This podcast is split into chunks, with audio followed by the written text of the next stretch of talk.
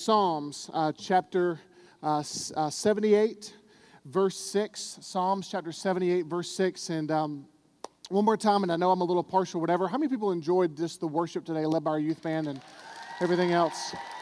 And, uh, and here's, here's what's great, and this is what I love to see is um, how many people were here uh, for, for Cake Auction Youth Sunday? We used to do it in May uh, two years ago. How many people have been here two years ago? All right. Um, I, I got to give him a little bit of just recognition. How many people remember that young little ninth grader uh, getting up at the end of my message and leading one song uh, named Matthew Hunt? How many people remember him there? Right? And, uh, and to see the growth that he's done now. And, and I mean, just literally the, when, like, when the dude just like stopped, put his guitar up, and then just grabbed the mic and still led and went over here and led I'm like, shut up, that's awesome you know, and, uh, and it's not just him. I mean, it's just the whole youth band. And yeah, we're, we're spoiled on Wednesday nights. We, we are. Uh, I've, I've actually been a part of a youth ministry that didn't have a uh, that didn't have a youth band and trying to cobble together one. I'm not I'm not kidding you. That they were trying to cobble together one, and the one that was already there couldn't. The, the drummer that was already there couldn't keep beat, and me trying to ha- having to break that message of saying I'm I'm sorry. Like I, I, you're throwing everybody off, man. I mean, I, am trying to clap rhythm with him, and he can't even keep rhythm. I mean, it was it was rough. So I'm spoiled, and uh, and the teenagers that are here are spoiled as well. So.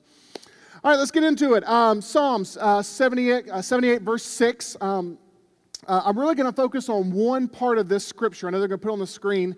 Um, and, that, and here's what the scripture says. Let's read together. It says, So that the next generation would know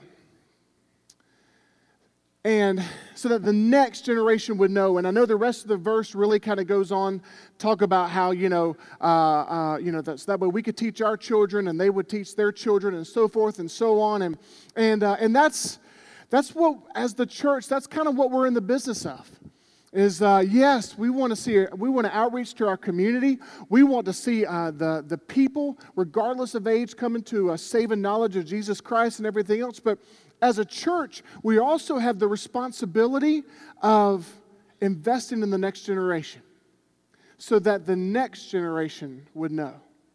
Because as we see now, it will, it will not be long before these young adults and children, who now we label them as the future of the church before they become the present of the church. It will not be long. And in fact, some of the things that they're doing now, it already is our present. We're already looking at reality. It's very difficult for me to look at a youth band and say, You're the future of the church when and what they do is already so incredible. That's, that's the present of the church, right? And so we all agree that yes, we want as a church to invest in the next generation, but how do we do that? You know, how, how do we make that happen? How do we create an environment uh, to where we can make sure that the next generation knows? And more importantly, as an individual person sitting in your seat, what's your role to play? How can you best do it? What are the most effective ways that we could invest in the next generation to make sure that they know? And as I began to really pray about this and study this, there's a lot of things that began to kind of roll in my mind like what elements, what factors could we provide for our, for our children and for our teenagers that would make sure that they know? And so I began to look at a couple things. And so the first thing that came up is okay, it, it, what's the greatest one? Well, could it be maybe providing a safe environment? Well, sure. That, that's, that's absolutely a necessity. Nobody wants to drop their kids or their teens off to an unsafe environment. So, yeah, that's, that's, that's good, but could there be something greater? I, am actually looking for the number one. What, what's the biggest thing that I could provide and that you could provide that would allow our generation to know? And so, a safe environment is good, but are there greater things? What about, uh, uh, what about uh, providing events and opportunities for our young people that they couldn't provide for themselves? Well, sure. I mean, nobody would not want that. So that's a good thing, but could there be something greater? What about an incredible worship service? And we saw that, and that's good, but is there something greater? What about great preaching? Or maybe even let's partner with the families more. And all those things are good. I would never say that those things aren't good, those are great. But as I really began to pray, I, I felt like God dropped something in my spirit of something that is the greatest thing of all next to Jesus Christ. If you, as an individual person, want to help the next generation know, I believe that the number one thing you could provide for them is great expectations. Because expectations can have such a power in our young people. Expectations can be the difference between someone sitting on the sidelines and never doing anything for Christ and someone actually putting on the jersey and the hat and going and actually and going actually competing. We can do it. I looked up the definition of expectation. This is Webster's dictionary, and it says this it says, a strong belief that something will happen or be the case in the future. Then I looked up the definition of Webster's of great, and it says this it says, an extent, amount, or an intensity considerably above the normal or average. So, if you were to combine the two, having a great expectation for a young person is doing this. It is a strong belief that something will happen considerably above the normal or average. Stephen R. Covey, he's a, a well known author, and he wrote uh, The Seven Habits of Highly Effective People, says this. He said, he said, Treat a man as he is, and he will remain as he is. But treat a man as he can and should be, and he will become as he can and should be.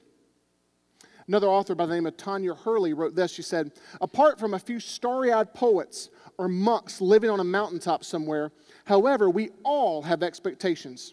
We not only have them, we need them. They fuel our dreams, our hopes, and our lives like some super caffeinated energy drink. So true. Sam Walton, the founder and former president of Walmart, wrote this. He said, High expectations are the key to everything. And Brad Henry, he wrote this. He said, It is only through raising expectations and striving for excellence that our children can reach their full, can reach their full, full potential. And expectations, like anything, like any variable, can be raised or lowered. If you raise the expectations for our young people, it's amazing how they will live up to it and exceed it. And you're never more like Christ when you do so. If you look at the way Jesus Christ dealt with his disciples all throughout the Gospels, that's consistently what he did, how he treated them. He raised expectations. But if you lower them, and that is possible to lower them, lowered expectations has the power to kill dreams, hinder progress, and squash growth.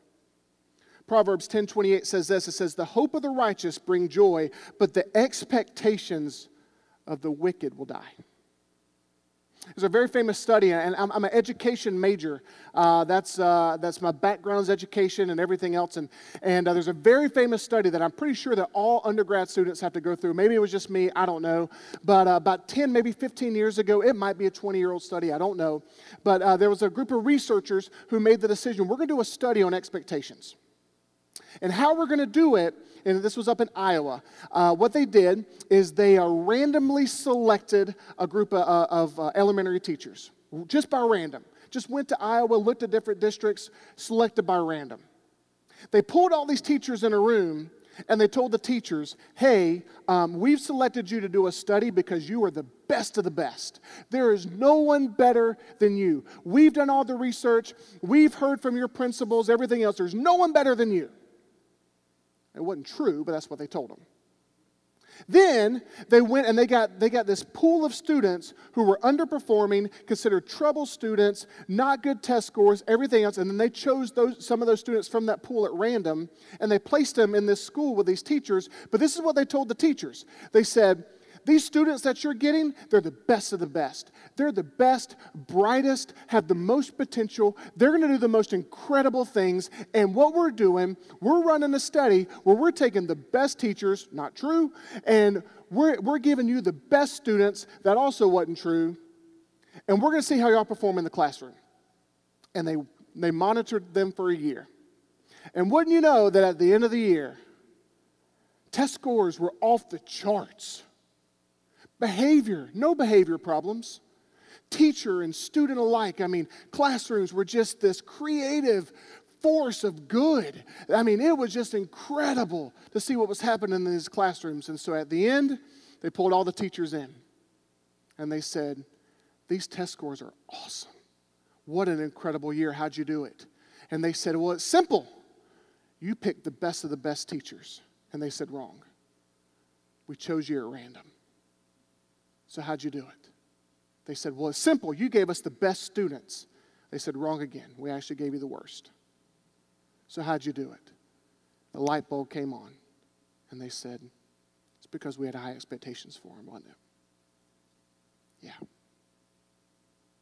That'll happen in the classroom. Think about how it can happen here. I'm going to take a couple moments today. I'm going to talk about how we can lower expectations, but more importantly, how we can raise expectations for our young people. Let's pray. Go from there. Father God, thank you again for today. I pray you'd speak through me, God. I, I feel very strong about this message, Father, but I pray you'd speak through me. Help me to communicate it how I feel like you've given it to me.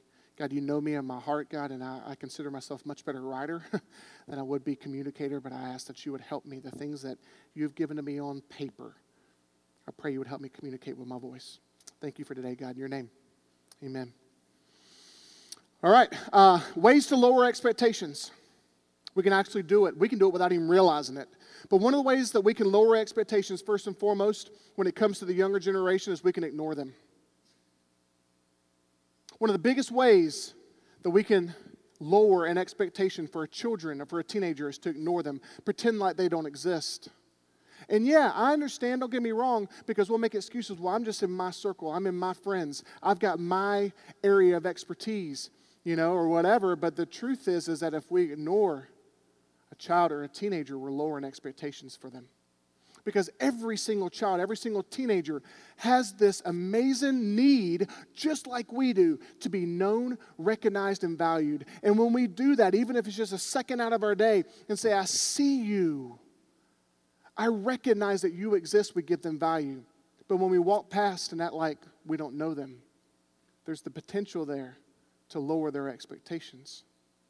He's not, the, he's not the greatest theologian in the world. In fact, he's not a theologian at all. But Gandhi said something that's incredible because truth is truth. And Gandhi said this He said, He goes, First, they'll ignore you, then they'll laugh at you, and then finally, they'll fight you. And there's an element of truth in that. If you go to Acts you go to Acts chapter 3, there's an interesting story. Uh, in Acts chapter 3, uh, especially when we start, Peter and John are walking to the temple. This is after Pentecost. Peter and John walk to the temple, and that there's an actual, um, the story goes that there's a, a, um, a crippled man there asking for money. And if you go to verse 4, Peter says something very interesting. It says that Peter looked at him intently and then said, Look at me. And the crippled man raised his eyes, and that's when Peter said, I don't have silver or gold, but what I do have, I'll give to you. Walk in the name of Jesus Christ. But it's interesting that before Peter did any of that, the first thing he did was that he recognized that that person was there. And it's funny that he said, Look at me, because for him to say, Look at me, that, that means that that meant that the guy was used to, he was so accustomed to people walking past him and not acting like he existed that he was willing to beg for money with his head down.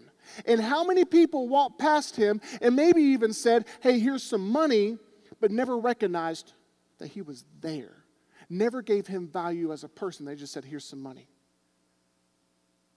See, for us, if we are going to impact the next generation, we've got to act and know that they are there.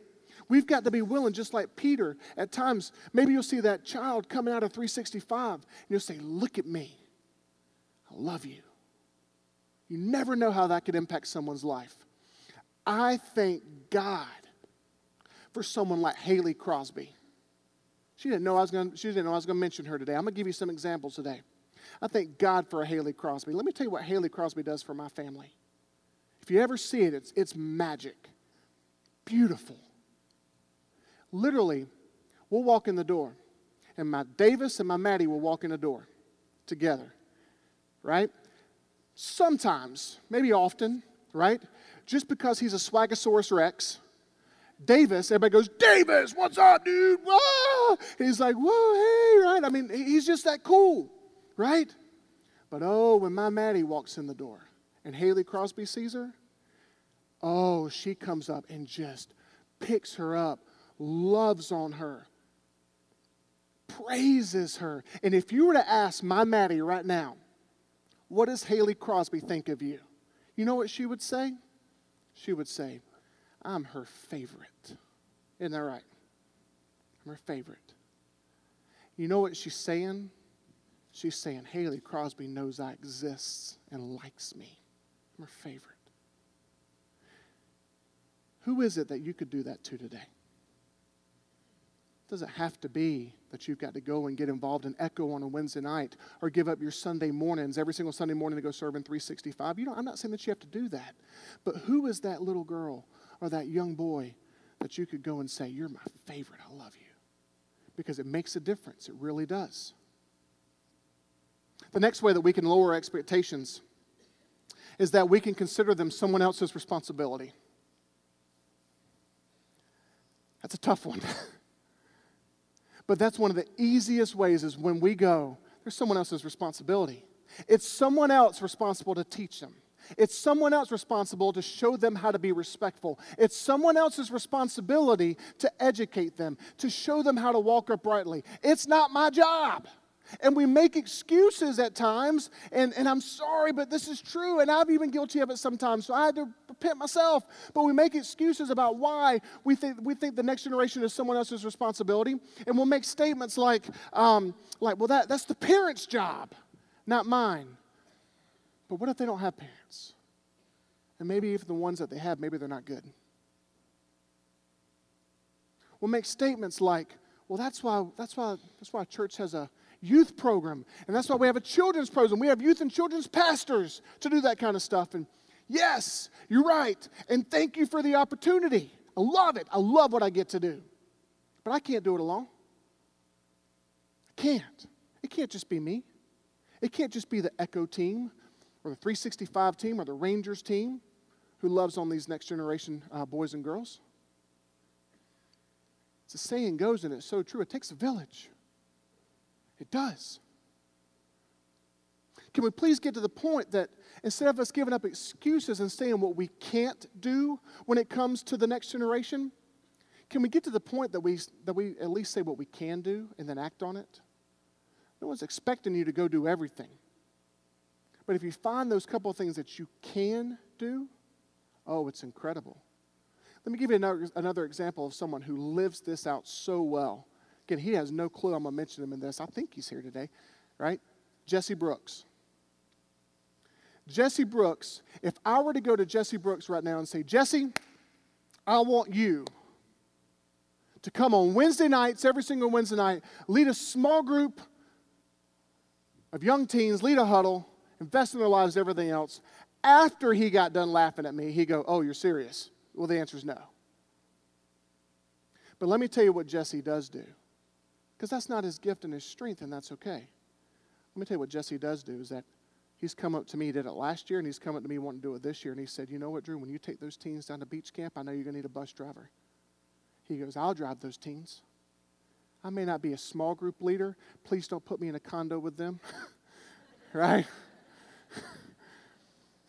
he goes, But if you need somebody to hop in a bus and drive them somewhere, and I'll do it on a volunteer basis, I'm your man. That's what I'm talking about. He's not focused on what he can't do. How many people would have just thrown the baby out with the bathwater and said, you know what? Leading, you know, teenagers really ain't my thing. I ain't doing nothing. Jesse focused on what he could do, and it's the biggest gift. It's the biggest gift. And as I was writing this, make no mistake before you think I'm preaching at you, as I was writing this, God brought something to my mind because my children's pastor has been writing me and the staff this past week saying things like, hey, if y'all know any volunteers that could help out one Sunday a month just in our nursery or 365, would you please send them my way? So here I am writing this stuff, going, "Ooh, that's good." The, you know, I'm sitting there writing all these points. Make sure that no one else has problems. Focus on what you can do, not what you can't. Ooh, I'm such a great speaker. And then all of a sudden, God, you know, all of a sudden, uh, kind of brings up what Rebecca was writing to me, and I'm like, "Oh, I'm such a hypocrite." Ooh. And I'm gonna be honest with you, kids ain't my thing. They're not. Kim and I, when we first got married, we were children's pastors for about six weeks. It was a disaster. It was bad.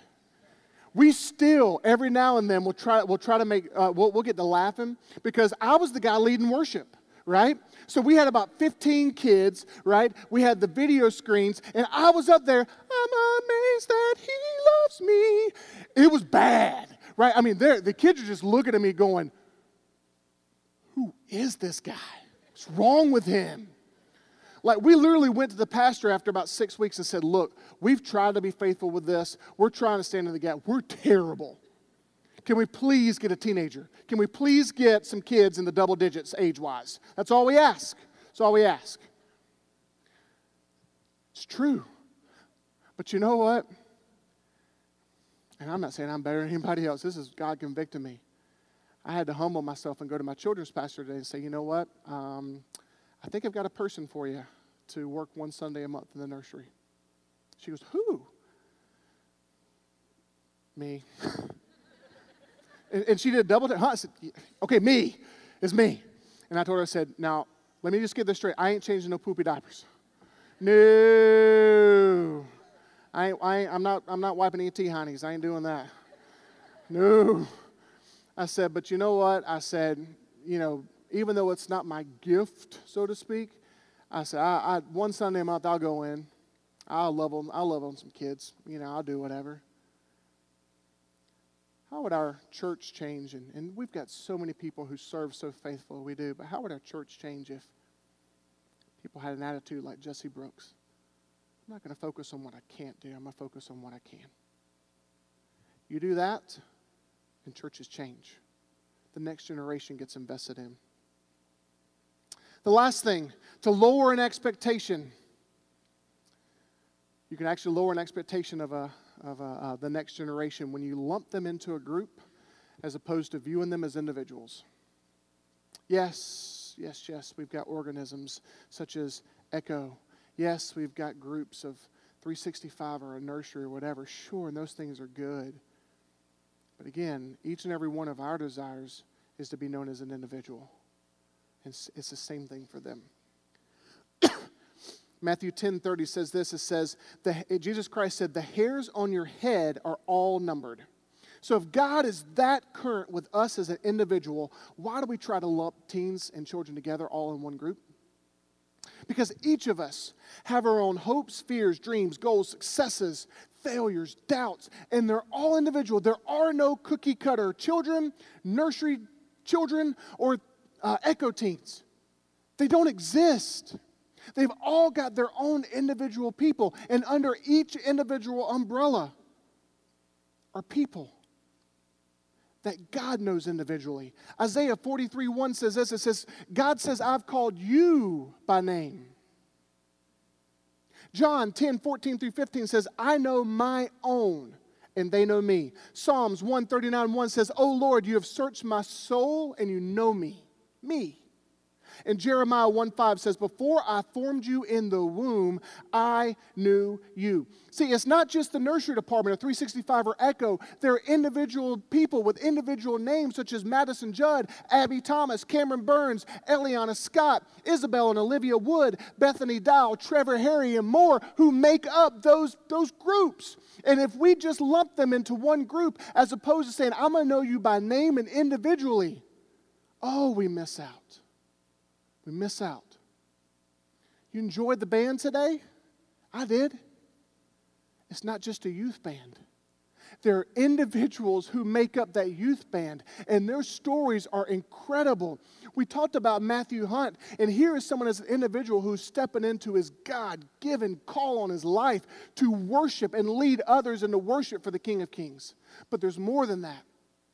There's a Miranda Beachy if you knew her individually, one of the meekest, and I mean that in a good way, non spotlight seeking teenagers you're going to find. But yet she, she's going to get up here on a Sunday morning in front of you and play her guitar and lead worship. It's incredible.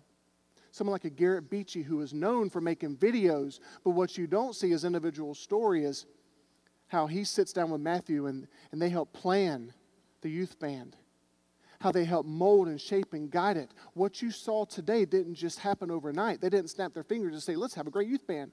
Woo! A lot of hard work put into it, Garrett was a part of it. Jamie Helms, if you think he can play bass, hear him preach. There is coming a day, I kid you not, there's coming a day very soon where Jamie Helms will be preaching, and each and every one of you will say, Jamie Helms is so much better than Drew. It's coming. And I'm pretty good. I'm not lowering the bar there, I'm raising the bar. Right? And I wish I could say that Haley Hall would be here preaching, but you know what she but you know what she wants to do and what she's going to college for next year? She wants to be a traveling evangelist. And it's going to happen. If you hear her speak, she's phenomenal. And then you see an Elise Colquitt up here,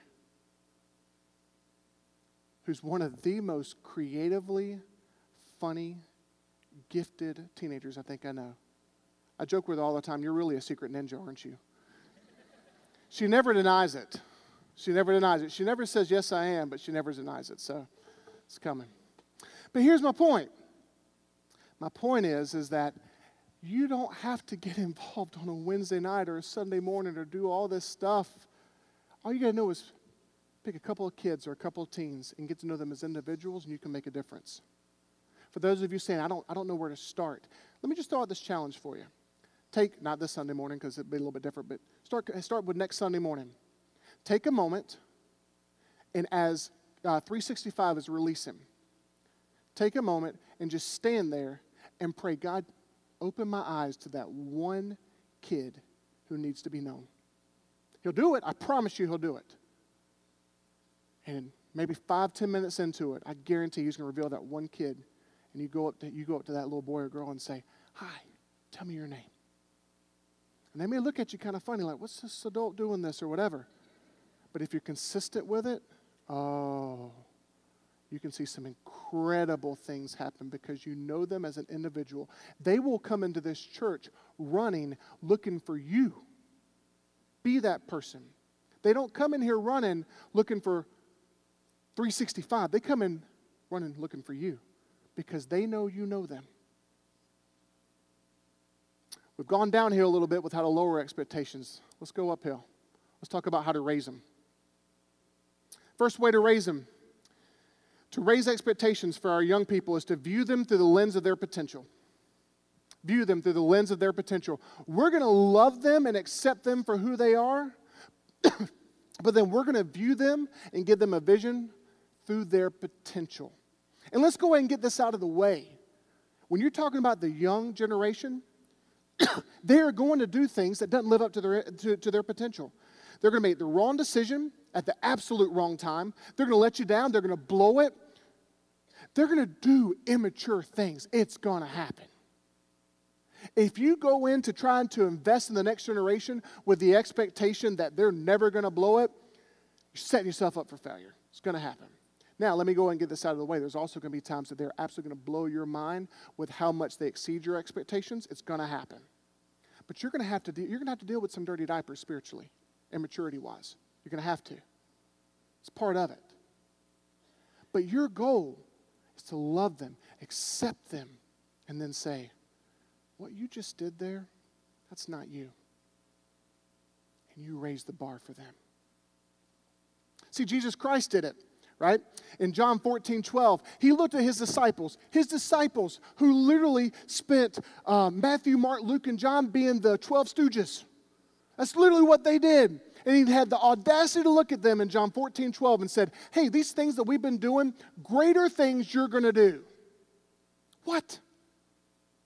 They fought like cats and dogs. They were jealous. Uh, they were jealous over each other, right? You know, if somebody got, if they they didn't, if they got slighted in any way, they're going to Jesus saying, "Hey, I think you should call down fire from heaven and burn up that town." Right? Jesus, like, what are you talking about? They're loving him one minute, Jesus Christ. They're denying him the next, right? They can't get their act together for nothing in Jesus Christ, he always corrected them. There were times that he would look at him, and I, I, it's funny to me because I know Jesus Christ thinks about this, and he goes, How long am I going to be with you? He said that to them. He goes, How long am I going to be with you till you get it? But at the same time, he looked at them and said, Yeah, but you know what? I'm going to treat you through my words and my actions for what I see you doing, not for how you're acting now. Doesn't mean that you agree with, it doesn't mean that you like, it doesn't mean that you don't correct when they blow it, but it means after you do that, you always bring up, let me tell you what I think of you. Can I tell you the difference between someone just being negative and cranky as opposed to someone raising expectation? It's this right here. Because if all you do is go out and point out what they do wrong, but then you never say, but this is what you were made for and give them something positive, all you're doing is you're, you're, you're being that old guy. You are. I'm sorry, but you are. If all you do is show up and talk about how the teens taught during, uh, during Sunday morning service, right? And how they were always on their cell phone, but you never take a moment to go get to know them by name, their story, and everything else. You're being that old guy. It's the truth. I'm not excusing what they do, but at the same time, how would it change their life if you go to them and say, hey, will you put your cell phone up for me? And I tell you what, hey, is there any way I could take you out to lunch today? Because I want to get to know you. That's the conversation. It's funny, if you, uh, if you go to Judges chapter 6, you read the story of Gideon. And here was Gideon to start out. Literally, Gideon is hanging out in a wine press because he's scared to death because the Midianites have the Israelites, um, that's a lot of ites, um, uh, under, uh, uh, they're in, just in bondage, right? And, uh, and so he's hiding from the Midianites. He's worried and concerned that he might get caught, right? He's trying to just get some wheat so hopefully he can feed his family and make them some bread, right? He's a coward. He is a coward, hiding. And the angel of the Lord, read your Bible, the angel of the Lord sits on that wine press and, and, and looks at Gideon and says, Well, hello, mighty warrior. Read your Bible.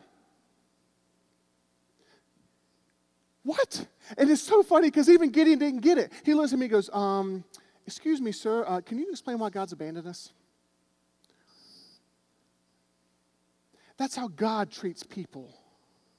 He doesn't treat them by what they're doing. He didn't treat Gideon like the coward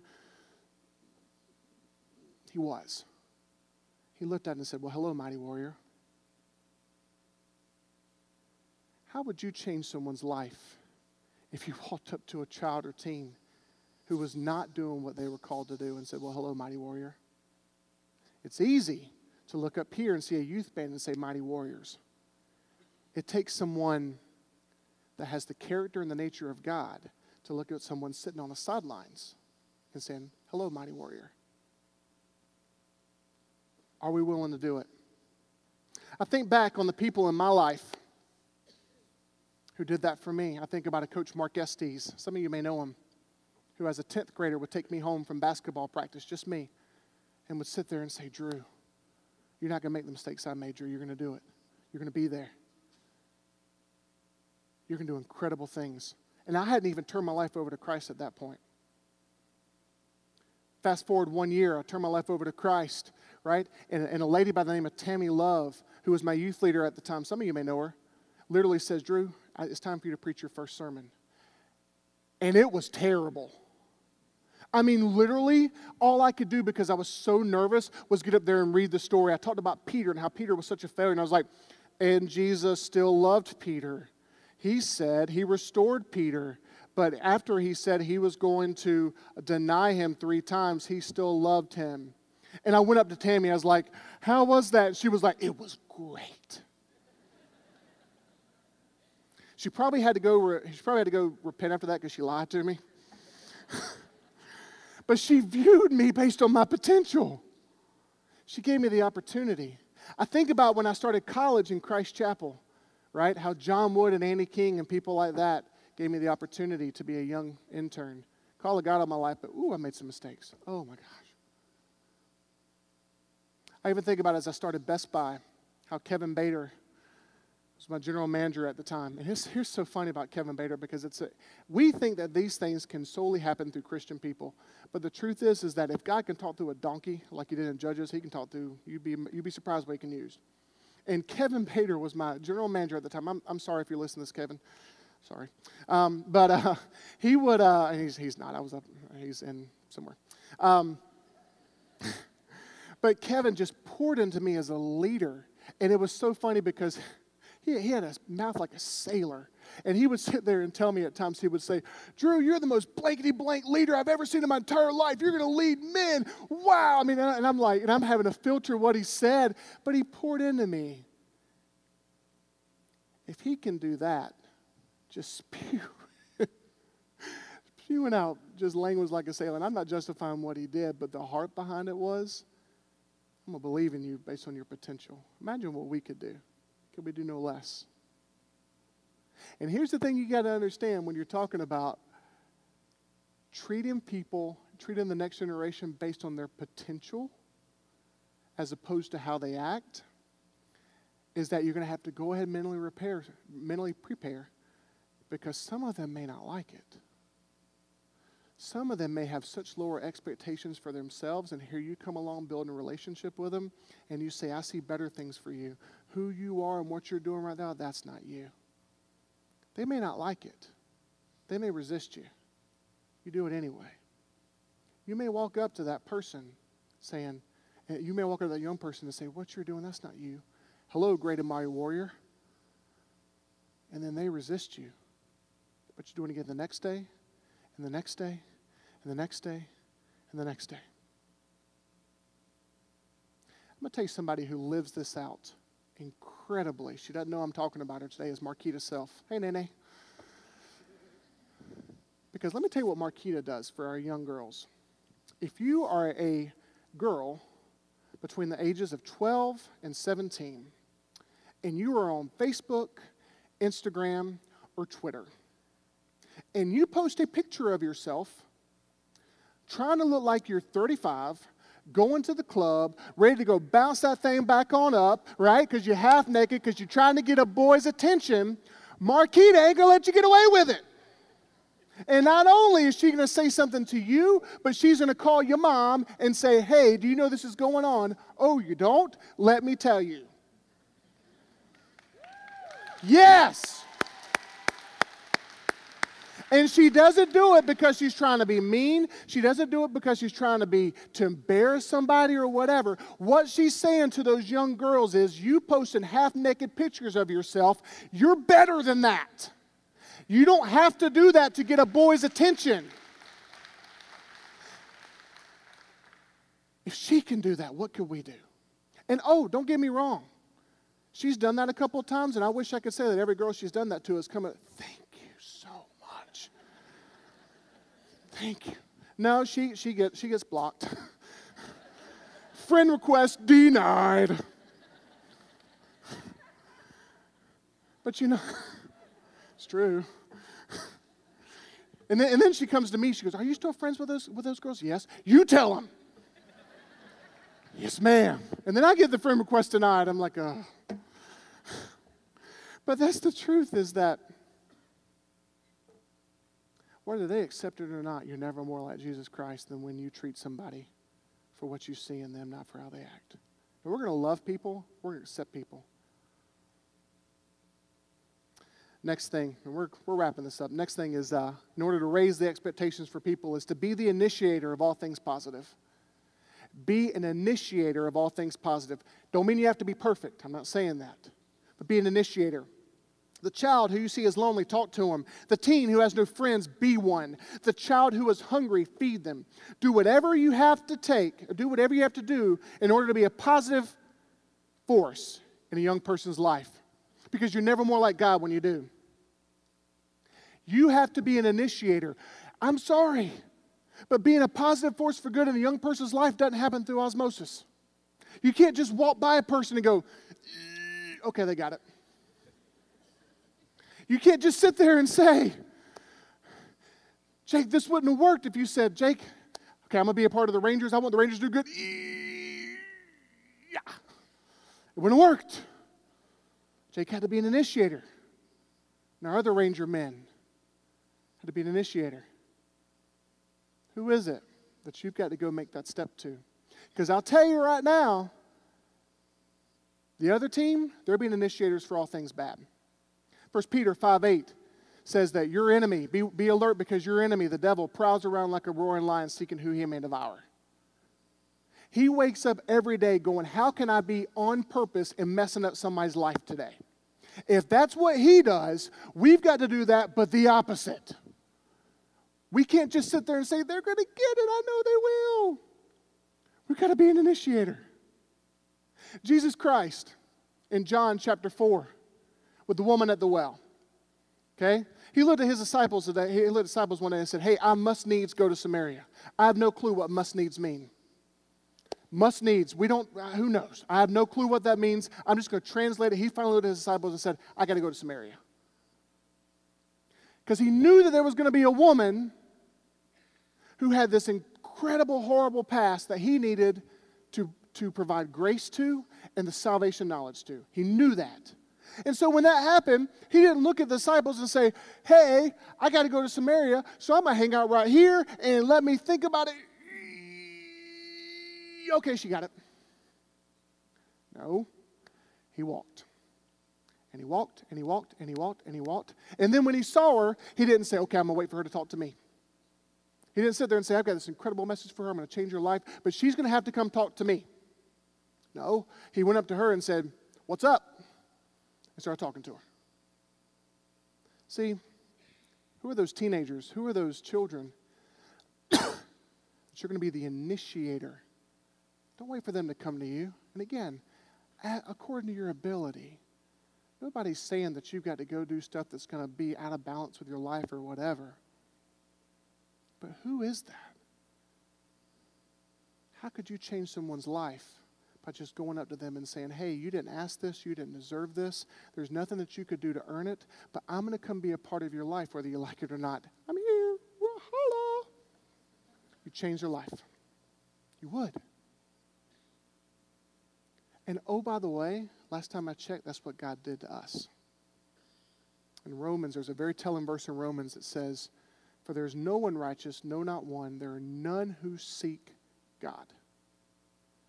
So he initiated all things good with us, and we could do no less than to do that for others. Can I have the band just come up real quick? Last thing you could do, just in closing, last thing you can do to raise expectations. So after you uh, view them through the lens of their potential, after you initiate positive things in their life, the last thing you could do is you could be consistent. No one's asking for you not to have a life. I'm not saying that. Emergencies come up, I understand that. Don't start something you ain't to finish. If you're to say if you're to say hello to that child every single Sunday, to the best of your ability, you be for that child every, there every single Sunday because they're coming to look for you. My little girl comes in every single Sunday looking for Haley Crosby. Be consistent. Doesn't mean that you have to be perfect, you have to be consistent. If all you can do is give a smile and a hug, do that every single time. If you're supposed to encourage, do it every single time that you can. If you're, to, if you're, if you're supposed to invest Thursday afternoons to pick up that child or that teen, we're just going to hang out and go, and go have ice cream. Be there every single Thursday because they're looking for it. If they hand you a schedule that says, please come to my basketball games, and you'll say, I'll make the ones that I can. I can't make them all. I'll make the ones that I can. Then make the ones that you can because they're looking for you. Because, see, they, once you invest in their life and they trust you, see, then they've got expectations for you. And it's up to you to not meet, meet, or exceed their expectations. They're not looking for perfection. Listen to how God treats us. That's how God treats us. And I want you to listen to this because we've heard this so many times, but the overarching theme is God, you're consistent. It's found in Psalms 139, 1 through 12. It says this It says, For the choir director, a psalm of David. O Lord, you have examined my heart and know everything about me, individual. You know when I sit down or stand up. That's a lot of sitting down and stand up. So you must be watching consistently. You know my every thought when far away. That's a lot of thoughts. So you must be consistently watching me. You chart the path ahead of me and tell me when to stop and rest. Every moment, every moment, you know when I am. You know where I am. You know what I'm going to say even before I say it, Lord. You both proceed and follow me. You place your hand of blessing on my head. Such knowledge is too wonderful me, too great for me to know. I can never escape from your spirit. I can never get away from your presence. If I go up to heaven, you're there. You're consistent. If I go down to the place of the dead, you're there too. If I ride the wings of the morning, if I dwell by the farthest oceans, even there your hand will guide me and your strength will support me. I can ask the darkness to hide me and the light around me to become night, but even in the darkness, I cannot hide from you. This, this is where Drew comes in because you are consistent, oh God, never failing, never changing. If that is how He treats us, we can do no less than to make the attempt. No one's asking you to be perfect. No one's asking you not to have a bad day or to miss a meeting. That's not what I'm saying. Thank God for the people in my life that have been consistent with me. How could you change someone's life just through the power of expectations? By telling them, you're better than that. I love you by telling them, I'm going to believe in you, by telling them, I'm going to be there for you. I know who you are, and I know you by name. It's up to you to, to determine how that looks like. That's up to you. What I'd like for you to do to seal these things in our heart, would you stand? I just want to give us one moment just for one song. And as God seals these things in our heart, would you just worship it and say, God, speak to me? Where do, where do I play? What role do I play? That's the part where you and God have to work it out. If I try to work out this part for you, I'm trying to play God, and you don't want me as God. I'd be a bad one. But you talk to God. You find out from Him what He would have for you. Let's worship together. Move on. Thank you.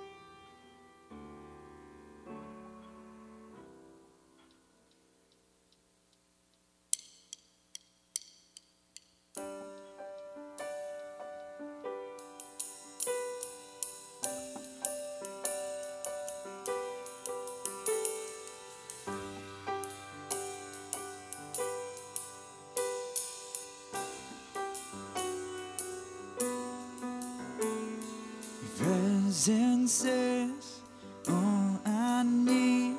It's all I want and all I seek, and without